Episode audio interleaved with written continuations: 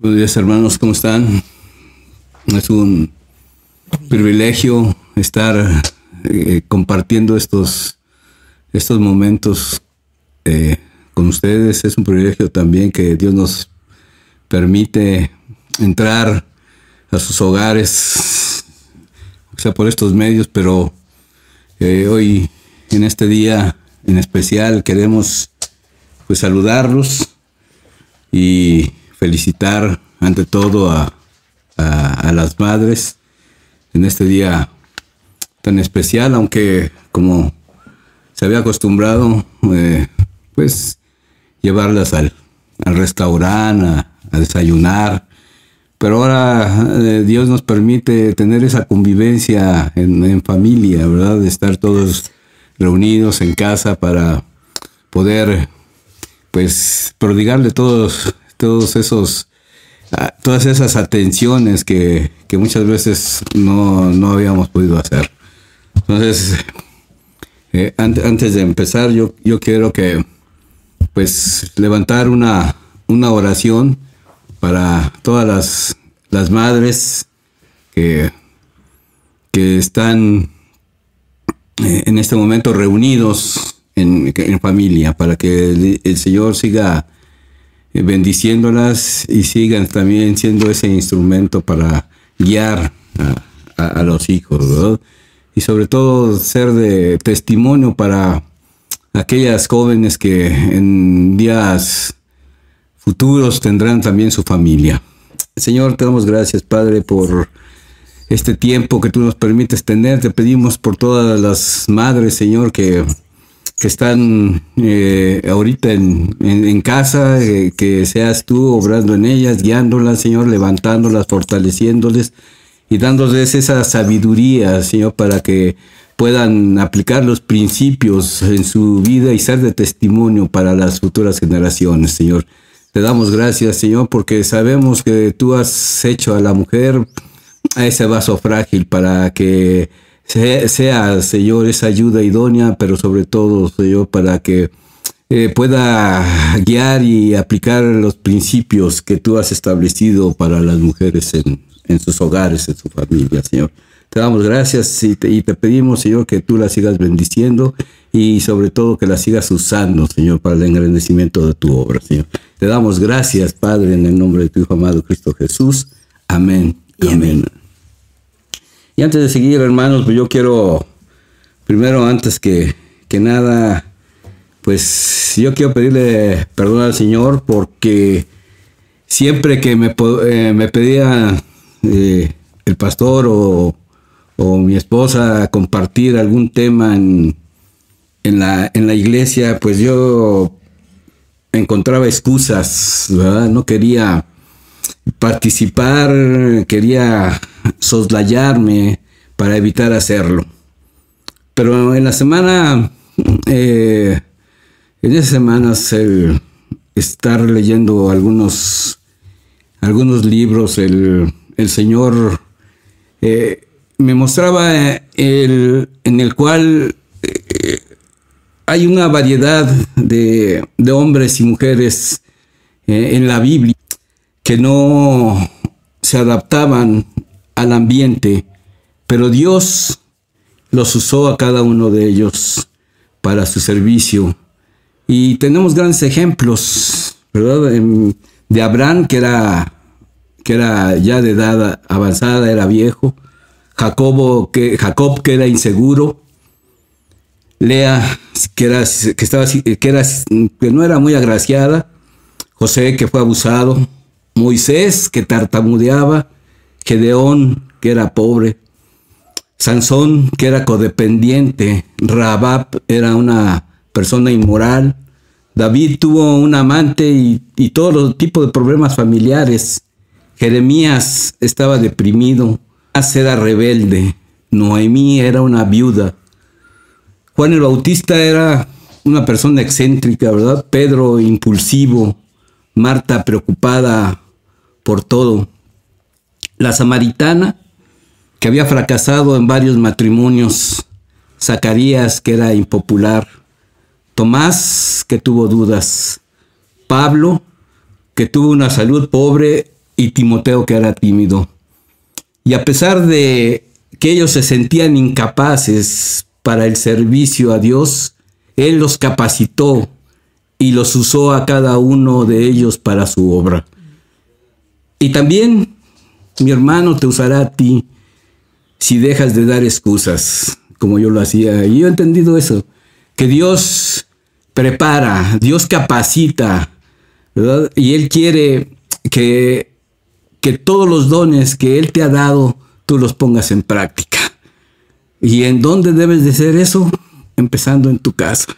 Y es ahí donde a veces nos cuesta mucho trabajo empezar a ejercitar lo que Dios ha, depositado en ti. Y, en este día que, es significativo para, para nosotros, yo quiero empezar con una historia de una madre, que a veces no le damos el reconocimiento, que a veces la madre se siente utilizada, se siente usada, se siente como, como la soy la, ¿verdad? Soy la que lava, soy la que plancha, soy la que cocina.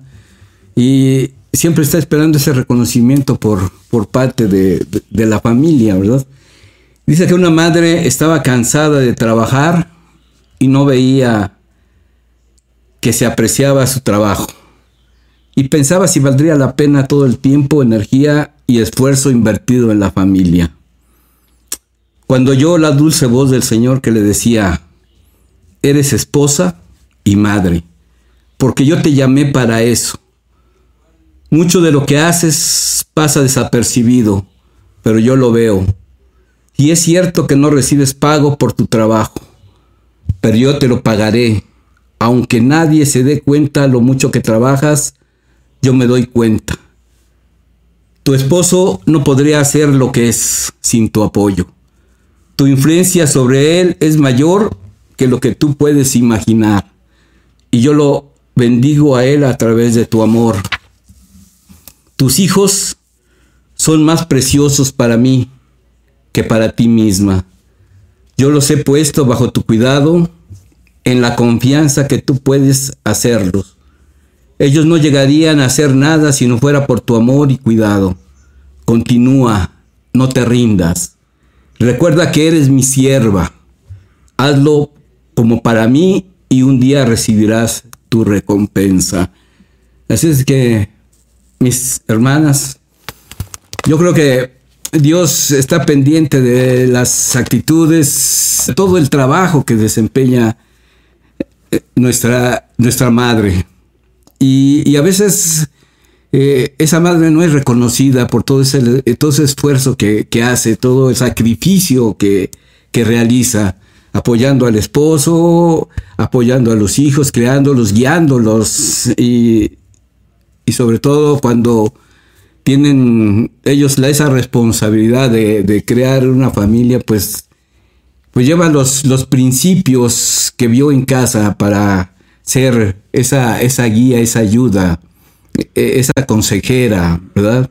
Esa persona que, se sacrifica por, por, los demás.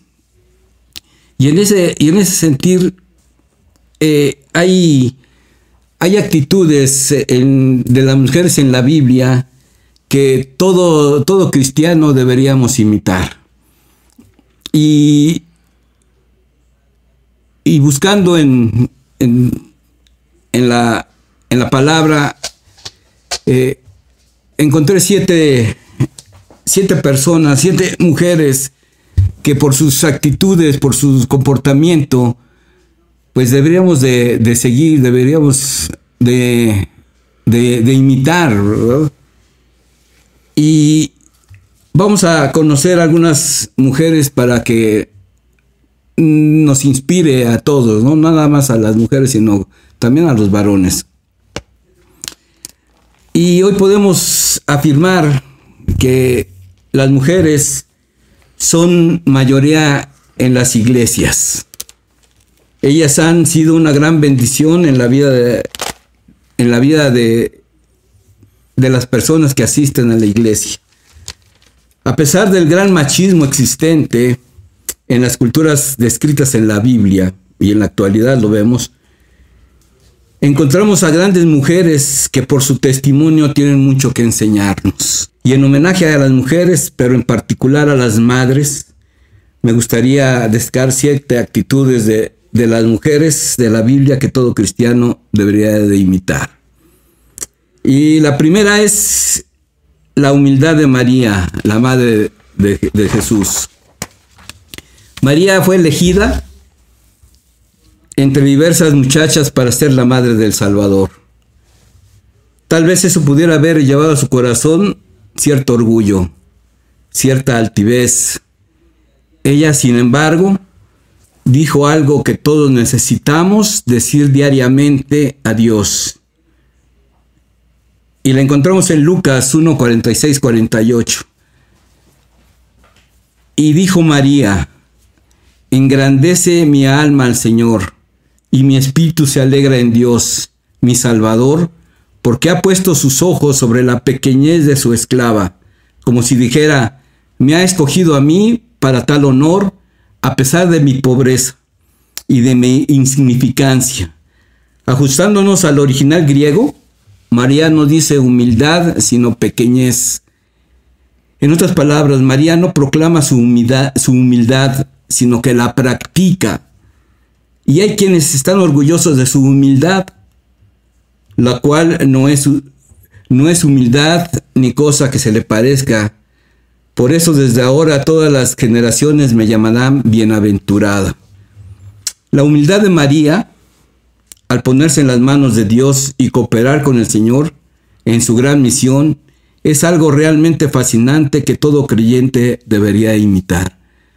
Y así es, hermanos. Muchas veces creemos eh, actuar con, con, humildad, pero la muy delgada la línea que cruzamos y en lugar de humildad somos muy orgullosos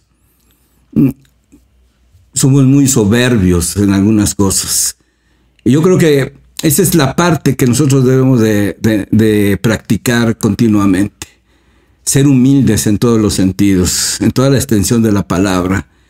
Y, y yo creo que cuando nosotros que nos gusta leer la palabra de Dios y vemos estos ejemplos, se nos hacen difíciles tratar de, imitarlos, tratar de seguirlos. Otra de las de los ejemplos que, que nos debería llamar la atención y practicar es la perseverancia en la oración. Ahí en Primera de Tesalonicenses dice que orar sin cesar. Y, y Ana, la, la madre de, tenía, perdón, había, dice, Ana no había tenido una vida fácil. Su marido, el Cana, se había aprovechado de la tradición para tener dos mujeres. Además era Ana estéril, algo considerado como una especie de maldición en su época. Era despreciada por la otra esposa del marido, Penina, y cargaba con gran tristeza en su corazón a causa de todo eso. Pero no desistió de su objetivo de tener un hijo y no se entregó a la murmuración.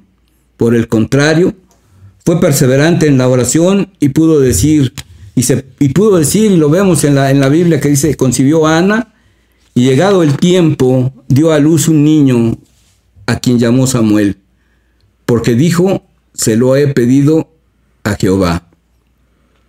Y ese es algo que a veces nos, nos cuesta trabajo eh, llevar a cabo, la oración continua. Y, cuando nosotros oramos y vemos que las, las situaciones por las que oramos no, no vienen, no nos trae solución o no, no hay esa respuesta que nosotros queremos, nos olvidamos de orar, nos olvidamos de tener esa intimidad con el Señor y, se, nos, se nos acaba, ¿verdad?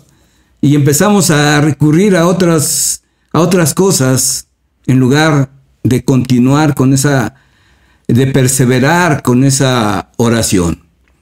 Yo creo que es, algo también que nosotros debemos de, de practicar continuamente, ¿verdad? Orar sin cesar, orar sin cesar. Venga la respuesta o no venga la respuesta, nosotros tenemos que, que orar, tener, tener esa confianza en que Dios en algún momento va a responder a lo que nosotros estamos pidiendo o estamos agradeciendo muchas veces. ¿Cuándo hemos agradecido al Señor por lo que tenemos? ¿Cuándo hemos agradecido al Señor por, por todas las bendiciones que nos da diariamente? Agradecemos por la familia que tenemos, agradecemos por los hijos que nos ha dado y en esta ocasión, en este día, por ejemplo, agradecer por la madre que, que, tenemos, que, que, que, nos ha dado, a pesar que a veces, muchas veces no nos, nos gustan las actitudes, las acciones que ha tenido para con nosotros, pues nosotros debemos de orar y agradecer por esa, por esa madre que, nos ha dado, que ella quiere lo mejor para nosotros. Por eso a veces son esas, esas acciones, esos comportamientos que tiene. Pero nosotros también que hemos hecho para, para tener, para provocar ese comportamiento de, de nuestra madre. Otra de las de los ejemplos que encontramos en la Biblia es la valentía de María Magdalena para superar su pasado. La Biblia dice que María Magdalena era una endemoniada. Jesús expulsó de ella siete demonios y lo encontramos en Lucas 8.2. No tenemos muchos detalles de, del pasado de esa mujer, sin embargo, Ciertamente no fue un pasado que agradara a Dios. Ella, no obstante, tuvo el valor de superar su pasado negro y ser una gran sierva de, Jesús. Ella es mencionada siempre en compañía de los discípulos y fue la primera en saber y creer en la resurrección de Jesucristo. Y lo encontramos en Mateo 28.1. Fue una mujer que mostró una superación inigualable un verdadero retrato de transformación que Dios opera en la vida de las personas. Y, muchas veces nosotros nos sentimos, no creemos que Dios pueda hacer la obra en nosotros. No, no podemos creer que Dios puede transformar los corazones y la vida de las personas. Y, y eso es algo que nosotros debemos de,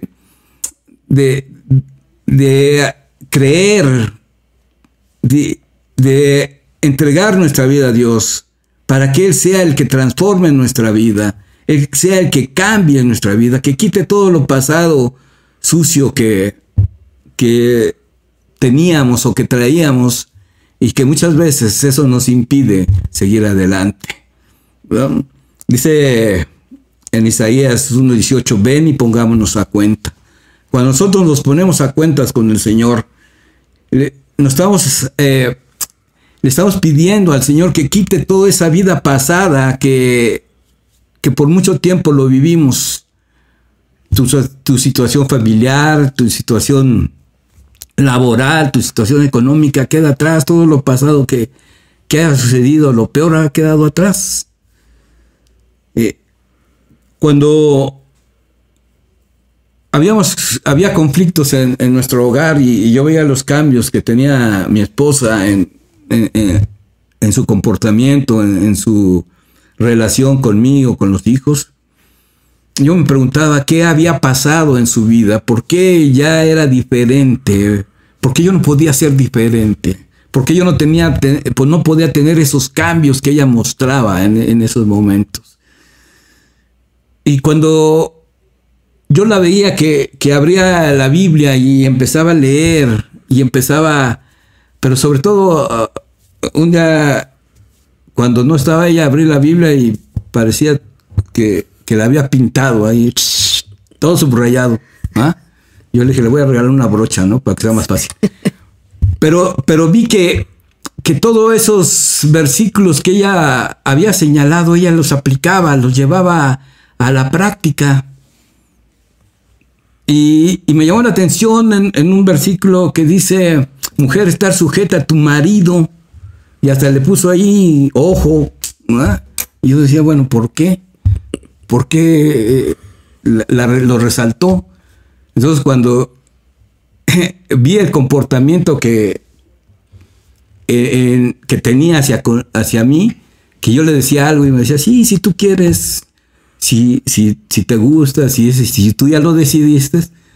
Entonces me di, me, di cuenta que, que Dios em, empezaba, había hecho esa, esa obra en ella, empezaba a transformar eh, esa, esa, esa vida. Entonces yo empecé a anhelar también poder cambiar, poder dejar esa, esa vida, ese, ese, ese pasado que me había llevado a tener conflictos y situaciones muy difíciles con ella y, con mucha gente también. Porque el, carácter muchas veces de uno es, es, es explosivo, es pues pero Dios es el que puede cambiar, puede transformar la vida, puede, podemos superar el pasado si nosotros nos decidimos a, seguir a Dios. Y, esta fue la actitud de, María Magdalena. A pesar de, la vida que, había llevado de, y de lo que se decía de, ella, ella entregó su vida a, Jesús, ella fue una de sus discípulos. Y hubo esa transformación y, a pesar de, esa vida oscura que, llevaba, ella pudo pues ver eh, y testificar con sus actitudes, con sus acciones, lo que Dios estaba haciendo en su vida en aquel momento. Y ahorita muchos de los que nos hemos eh, decidido a dar ese paso, a seguir a Dios, vemos cómo eh, nos está ayudando a superar un pasado que muchas veces nosotros nos sentimos prisioneros de ello. Él nos ha libertado de ese pasado oscuro que, muchos traíamos.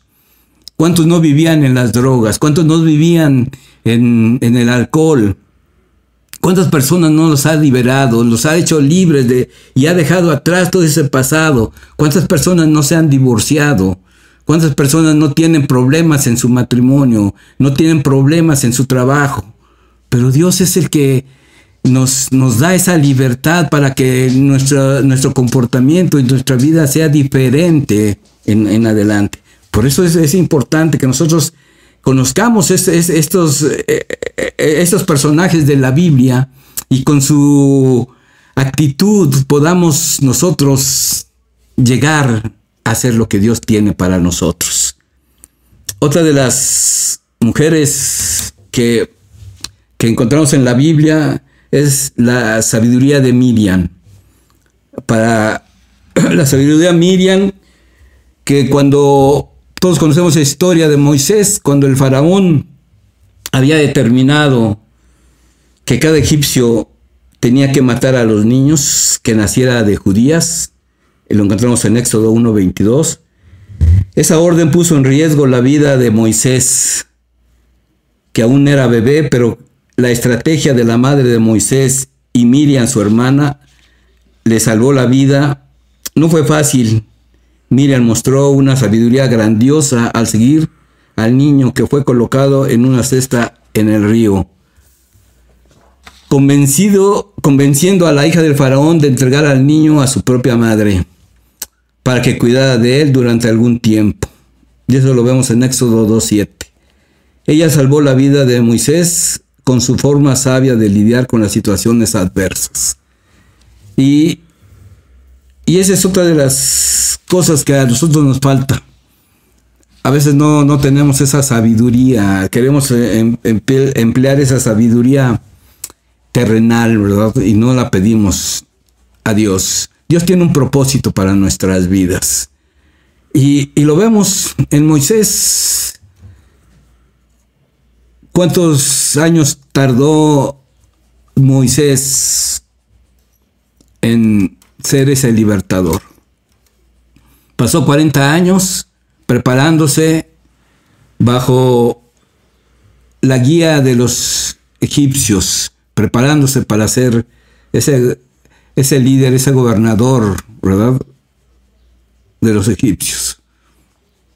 Sucedió el, el conflicto y se fue de Egipto al desierto. Y me imagino que cuando Moisés estuvo preparándose, el orgullo, la soberbia, la altivez, el, el tener todo, pues yo creo que es una de las cosas que Dios trabajó más con él. Después dice, dice la palabra que era el hombre más manso que podía haber existido. Pero Dios tuvo que, trabajar con él. 40 años en el desierto. 40 años que, tuvo en, en Egipto y 40 años en el desierto. 80 años. Para que Dios se le revelara y le asignara la misión de, libertar a su pueblo. ¿Y cuál fue la excusa, como lo decíamos hace un rato? ¿Cuál fue la excusa que, que Moisés le dijo a Dios? No sé, no sé hablar. Soy, tartamudo. ¿verdad? Y así como muchos, y era, un pretexto que yo ponía, Señor, ¿yo qué, voy a decir? ¿Qué voy, ¿Qué voy, a hablar? ¿Qué les voy a compartir? ¿Qué? Cuando me insistía en, que compartiéramos el curso de matrimonios, esa, era, una era mi excusa predilecta, era mi excusa preferida. ¿Qué voy a hablar? ¿Qué le voy a decir a los matrimonios? Pero cuando encontré ese, Dios me mostró ese versículo en Éxodo 4.10 y, y desde ahí se me, se me acabaron las excusas, ¿verdad? Pero también ponía excusas cuando me decía, oye, vas a compartir el domingo, el próximo domingo, vas a compartir la palabra. Yo decía, no, ¿por qué? Yo, ¿por qué? Y andaba como Jonás, a pesar de que el Señor me mostraba qué es lo que tenía yo que decir, qué es lo que, quería que yo dijera a, la iglesia. Yo decía, no, pues yo por qué. Y me andaba escondiendo como Jonás, ¿verdad? Pero yo creo que entendí que Dios tiene un propósito para nosotros y que Él lo va a llevar a cabo a pesar de que nosotros nos resistamos a ello, a pesar de que nosotros eh, pongamos mil excusas, Él tiene todo el tiempo para ello. Y nos va moldeando de acuerdo a, lo que Él desea de cada uno de nosotros. Y, ese es, es algo que nosotros debemos de entender, que nosotros debemos de aplicar esos principios que, Dios eh, tiene y nos ha mostrado así que en las demás personas, y en este caso en, en Miriam esa sabiduría para sortear todos los, los, problemas, todos los conflictos que se le presenten. Y nosotros debemos de clamar por esa, pedir por esa sabiduría que viene de lo alto, que nos da paz, que nos da gozo y que nos permite llevar a cabo las cosas sin, sin ninguna, sin ningún problema, sin ningún contratiempo. Y es algo que nosotros debemos de, aplicar y poner en ¿verdad? Otra de las cosas que tenemos que aprender es el temor de Dios. El temor a Dios. Y, lo encontramos en, una persona que tenía una conducta un poco inmoral, ¿verdad? En, en Rabab. Rabab es mencionada en la Biblia como prostituta. La Biblia no esconde lo que era ella, pero tampoco esconde el cambio que estaba ocurriendo en su corazón. En el diálogo que tuvo con los espías de Israel, que ella escondió en su casa con el objetivo de protegerlos. Ella nos muestra un grandioso temor de Dios. Al oírlo, ha desfallecido nuestro corazón y no se encuentra ya nadie con aliento en vuestra presencia, porque Yahvé, nuestro, vuestro Dios, es Dios arriba en los cielos y abajo en la tierra. Y viene en Josué 2.11. Una gran confesión de temor al Señor, considerando que Raab vivía en medio de un pueblo pagano. La declaración de ella muestra cuán grande fue su temor, tan grande fue su actitud frente a Dios, que formó parte de la genealogía de Jesucristo. Viene Mateo 1.5. Y vemos cuando llegaron esos espías con ella, ella ya había escuchado todo lo que Dios había hecho con los demás pueblos. Y fue ese el, temor de ser eh, destruido lo que le llevó a protegerlo a esos espías. ¿Y cuál es el temor que nosotros mostramos a veces por las cosas que hacemos ante Dios? ¿Cuál es el temor que mostramos cuando nos decidimos hacer algo? Hablar más de la gente o a, lo mejor a aprovecharnos de la situación de la demás gente. ¿Cuál es el temor que nosotros mostramos cuando empezamos a criticar, a murmurar o hacer algo en contra de algunas personas? A robar, ¿verdad? A mentir. A juzgar, a criticar. ¿Cuál es el temor que nosotros tenemos? Supuestamente ya como cristianos, todas esas actitudes, todas esas acciones, ya no deben de, de estar en nuestra, en nuestra vida y sin embargo las practicamos, las llevamos a cabo. Entonces, ¿dónde está el temor a Dios? ¿Dónde está el temor que nosotros debemos de manifestar? Y debemos de enseñar a los demás. Muchas veces nosotros les pedimos a los hijos que no mientan, que es pecado mentir. Y sin embargo, cuando llega el vecino y nos llega a buscar, dile que no estoy o que nos hablan por teléfono del trabajo, dile que no he llegado. Entonces, ¿qué estamos enseñando a nuestros hijos? Mentir. A mentir. Entonces, ¿dónde está el temor que nosotros deberíamos de demostrar? Demostrar a Dios. Dice la palabra que cuando nosotros nos acercamos a Cristo, recibimos a Cristo, dice que el que no mienta, que el que mienta ya no miente más. El que robe, no robe más. Y sin, y nosotros, y sin embargo nosotros le lo hacemos. Hay muchos, muchos dirán, no, yo no, no lo practico. Pero ¿qué tal cuando te metes al Facebook? ¿Qué tal cuando te metes Al, al internet? Te estás enterando de la vida, obra y milagros de los demás. Pero no te gusta el chisme, no te gusta criticar, no te gusta murmurar, ¿verdad?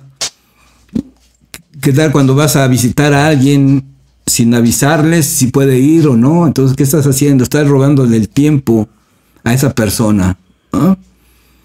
Aunque digas, es mi miguis, miguis, pero de todos modos, eh, cuando nosotros entendimos esto, le hablamos a las personas y le decimos, inclusive a nuestros, a nuestros hijos a nuestros, yo le hablo a mis hermanas, oye, ¿puedo ir a visitarte? ¿No, no te molesta si llego? A mis hijos. Yo no voy a su casa si ellos no me invitan.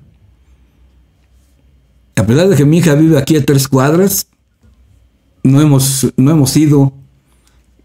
Así que digamos, venimos, estábamos por aquí cerca y te venimos a visitar. ¿No?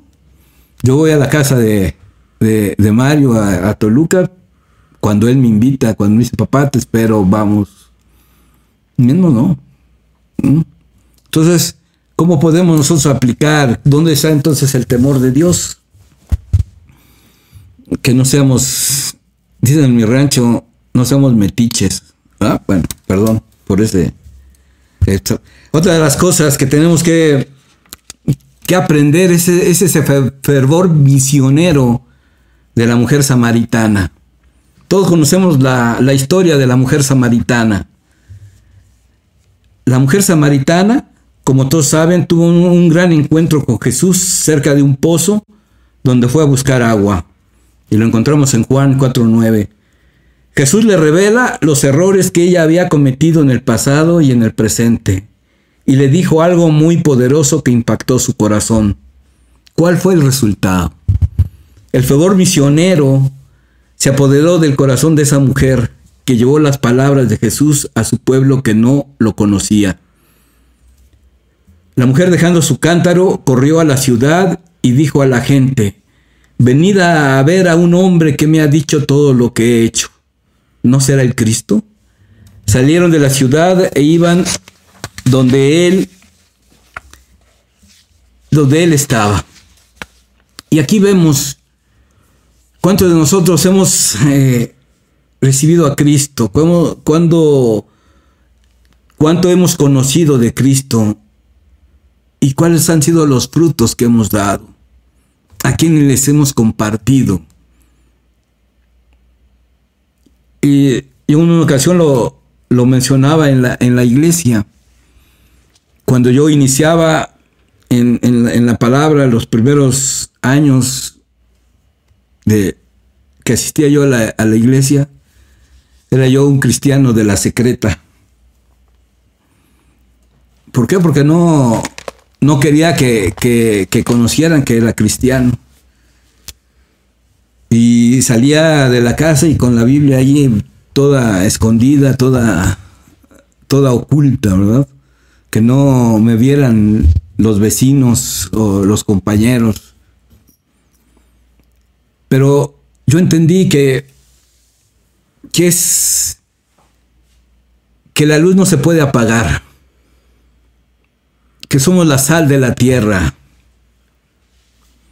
y que nosotros tenemos que dar ese testimonio de lo que Dios estaba haciendo en nuestras vidas. ¿Y cómo lo íbamos a hacer si manteníamos eh, oculto la palabra de Dios? Cuando yo entendí eso, a mí no me importó quién me preguntara o quién me dijera si era yo cristiano. Le digo, sí, sí, era, soy cristiano no, no me avergüenza ya, ¿verdad? Pero lo entendí. Y ahora gracias a eso, gracias a Dios, puedo ver que ese testimonio que, que yo di ha alcanzado, ha servido para que algunos compañeros que yo tuve hace tiempo ahora estén terminando su curso de teología, tengan a cargo una misión y, y vemos como Dios es el que hace que nosotros podamos dar fruto. Dios quiere que, que des fruto. ¿Cuáles son los frutos que tienes? ¿Cuáles son los frutos que tú has dado? Cuando el Señor Jesucristo sanó al, al endemoniado Gadareno, y él lo quería seguir en agradecimiento por lo que había hecho con él. El Señor le dijo, vete a tu casa con los tuyos y platícales cuántas cosas grandes ha hecho el Señor contigo. Si nosotros nos mantenemos ocultos y practicamos el cristiano de la secreta, pues no vamos a poder dar frutos como Dios quiere que, que alcancemos, que su, que su palabra sea conocida y practicada por mucha gente. Y podemos darnos cuenta cuánta necesidad hay en nuestro alrededor de esa gente que necesita conocer de Cristo. necesita a Él en su corazón para que, que transforme, para que cambie su vida, para que tenga un estilo de vida diferente. Pero nosotros tenemos que tener esa, esa, esa pasión por llevar a cabo la, el papel que Dios nos ha dado de evangelizar, de llevar a cabo el evangelismo. El último punto que que encontramos es el de la, de la mujer virtuosa, que nos habla de en Proverbios 31. Esta mujer no tiene nombre, puede ser tú, puede ser cualquiera. Dice que el último versículo de la, del libro de Proverbios está dedicado a alabar el carácter de una mujer que no tiene nombre pero que bien podría ser alguna de las grandes mujeres de Dios que existieron y que existen en nuestros tiempos.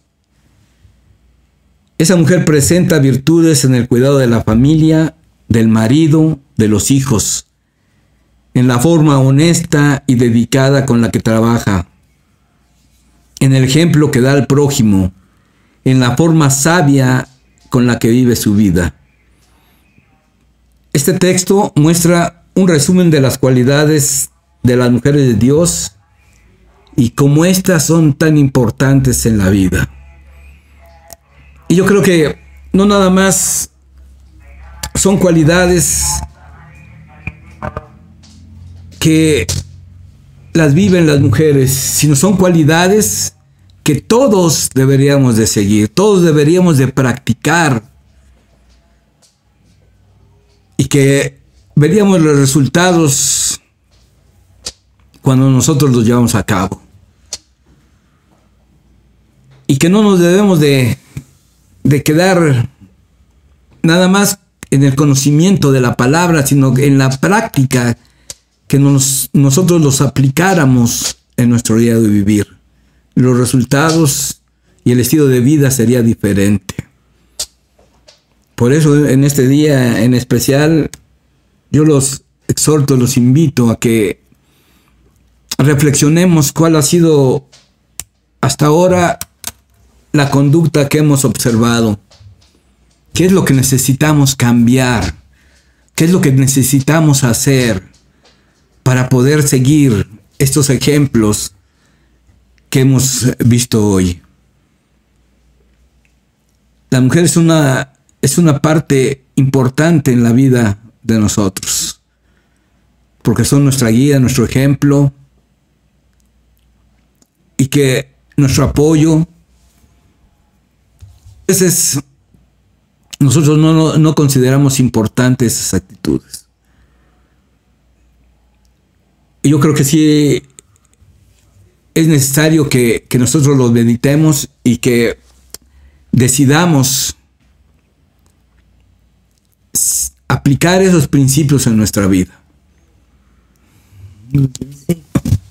Pues mujeres, demos gracias a Dios por el privilegio que nos dio de poder ser madres, de tener esa gran bendición que son los hijos. Y yo creo que todas hemos cometido muchos errores, más cuando no caminábamos con el Señor, ¿verdad?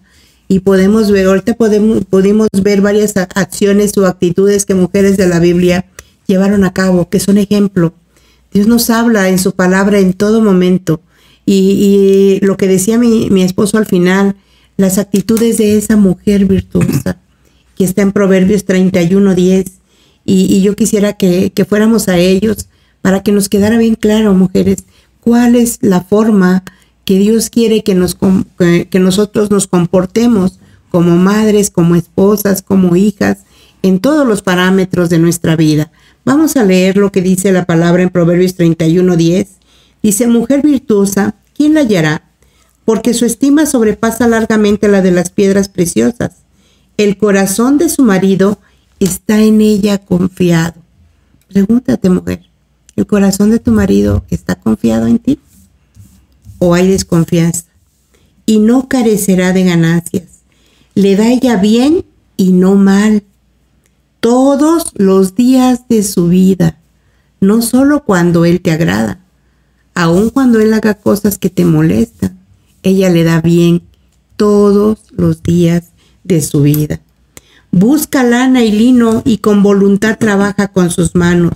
Es como nave de mercader, trae su pan desde lejos. Se levanta aún de noche y da comida a su familia y ración a sus criadas. Considera la heredad y la compra, y planta viña del fruto de sus manos. Ciñe de fuerza sus lomos y esfuerza sus brazos.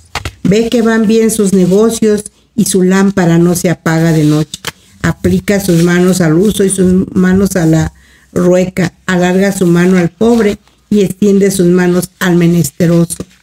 No tiene temor de la nieve ni por su familia, ni por lo que vaya a venir, porque sabemos en quién confiamos, hermanas, porque toda su familia está vestida de ropas dobles. Ellos se hacen tapices de lino fino y púrpura en su vestido. Su marido es conocido en las puertas cuando se sienta con los ancianos de la tierra. Hace telas y vende y da cintas al mercader. Fuerza y honor son sus vestiduras y se ríe de lo porvenir. Abre su boca con sabiduría y la ley de clemencia está en su lengua. Considera los caminos de su casa y no come el pan de balde. ¿Qué es considerar los caminos de tu casa? Es estar pendiente, estar pendiente de tu esposo, de tus hijos, de sus necesidades, de ver qué les pasa, de guiarlos, de instruirlos. Eso es considerar los caminos de tu casa. Se levantan sus hijos y la llaman bienaventurada, y su marido también la alaba. Muchas mujeres hicieron el bien, mas tú sobrepasas a todas. Engañosa es la gracia y van a la hermosura. La mujer que teme a Jehová, esa será alabada. Dale del fruto de sus manos y alábenla en las puertas de sus hechos. Esas son las características que Dios quiere que tengamos como mujeres, como madres, como hijas, ¿sí? Pero aún todavía tenemos una responsabilidad mayor. Y eso nos lo dice en Tito 2 del 3 al 5. Dice, las ancianas asimismo sean reverentes en su porte, no calumniadoras, no esclavas del vino, maestras del bien, que enseñen a las mujeres jóvenes a amar a sus maridos y a sus hijos, a ser prudentes, castas, cuidadosas de su casa, buenas, sujetas a sus maridos, para que la palabra de Dios no sea blasfemada. O sea, aún de lo que nos está primero enseñando, luego nos da la responsabilidad de instruir. Y empecemos por casa, instruyendo a nuestras hijas, a nuestros hijos. A veces creemos que nada más tenemos que instruir a nuestras hijas, ¿sí? Pero no, hermanas. Así como preparas a tu hija para que haya un varón de 10 porque tu hija es de 10, prepara a tu hijo para que también e, ese hijo sea un hijo de 10, para que la bendición que Dios traiga a él también sea de 10. Entonces tenemos que preparar tanto a hijas como a hijos e instruirlos, ¿sí? Va dando lo que Dios nos va enseñando, tenemos que ser ejemplo en todo momento. De verdad que es una gran bendición poder ser madre, tener esa hermosa bendición que son los hijos y pues dicen corona de los abuelos son los nietos, ¿verdad? Yo les digo que Dios nos da nietos porque tuvimos el privilegio de no matar a nuestros hijos y es como un regalo de Dios a nuestras vidas, ¿verdad? Porque cometemos muchos errores. Pero Dios es hermoso porque nos ha dado esa gran bendición, no nada más de tener hijos, sino también nietos. Y yo le doy gracias a Dios una vez más, de verdad, por la vida de, todas las mamás de Tierra Prometida, que yo sé que Dios está cada día más dándonos esa sabiduría de lo alto, esa instrucción. Yo solo le clamo que nos ponga el querer como el hacer y que sane corazones y que quite lo que está impidiendo su fluir. Gracias, hermano. Hermanos, yo sé que, que hoy es un día de reunirse, a lo mejor tienes personas a tu lado que no conocen de Cristo, que solo han escuchado. O a lo mejor estás tú sola escuchando nada más este video y, pero Cristo no está en tu corazón. Yo hoy te invito, hermana, a que hagamos una oración, que invitemos a Jesús a entrar a nuestra vida. A veces hemos hecho la oración de fe como algo simple. Yo te pido que hoy la hagas con todo tu corazón, que invites a Jesús verdaderamente a entrar a tu vida y que la gobierne. Te pido que repitas conmigo esta oración, que ahí donde tú te encuentres, cierres tus ojos y oremos. Señor y Padre bendito, en esta hora venimos ante ti con un corazón constricto y humillado primeramente a pedirte perdón, Señor. Perdónanos de toda nuestra vida pasada, Señor. Te entregamos cada área de nuestra vida que no te sea grata, Padre. Y venimos con un corazón dispuesto, Señor. Señor, de reconocerte solamente a ti. En el nombre de Jesús, Señor, te pido a ti, Cristo Jesús, que entres a mi vida que la gobiernes, Padre, que me cambies, que me transformes, que me, que me renueves, Señor. Hoy reconozco públicamente a Cristo Jesús como mi único y verdadero Salvador. En el nombre de Jesús. Amén.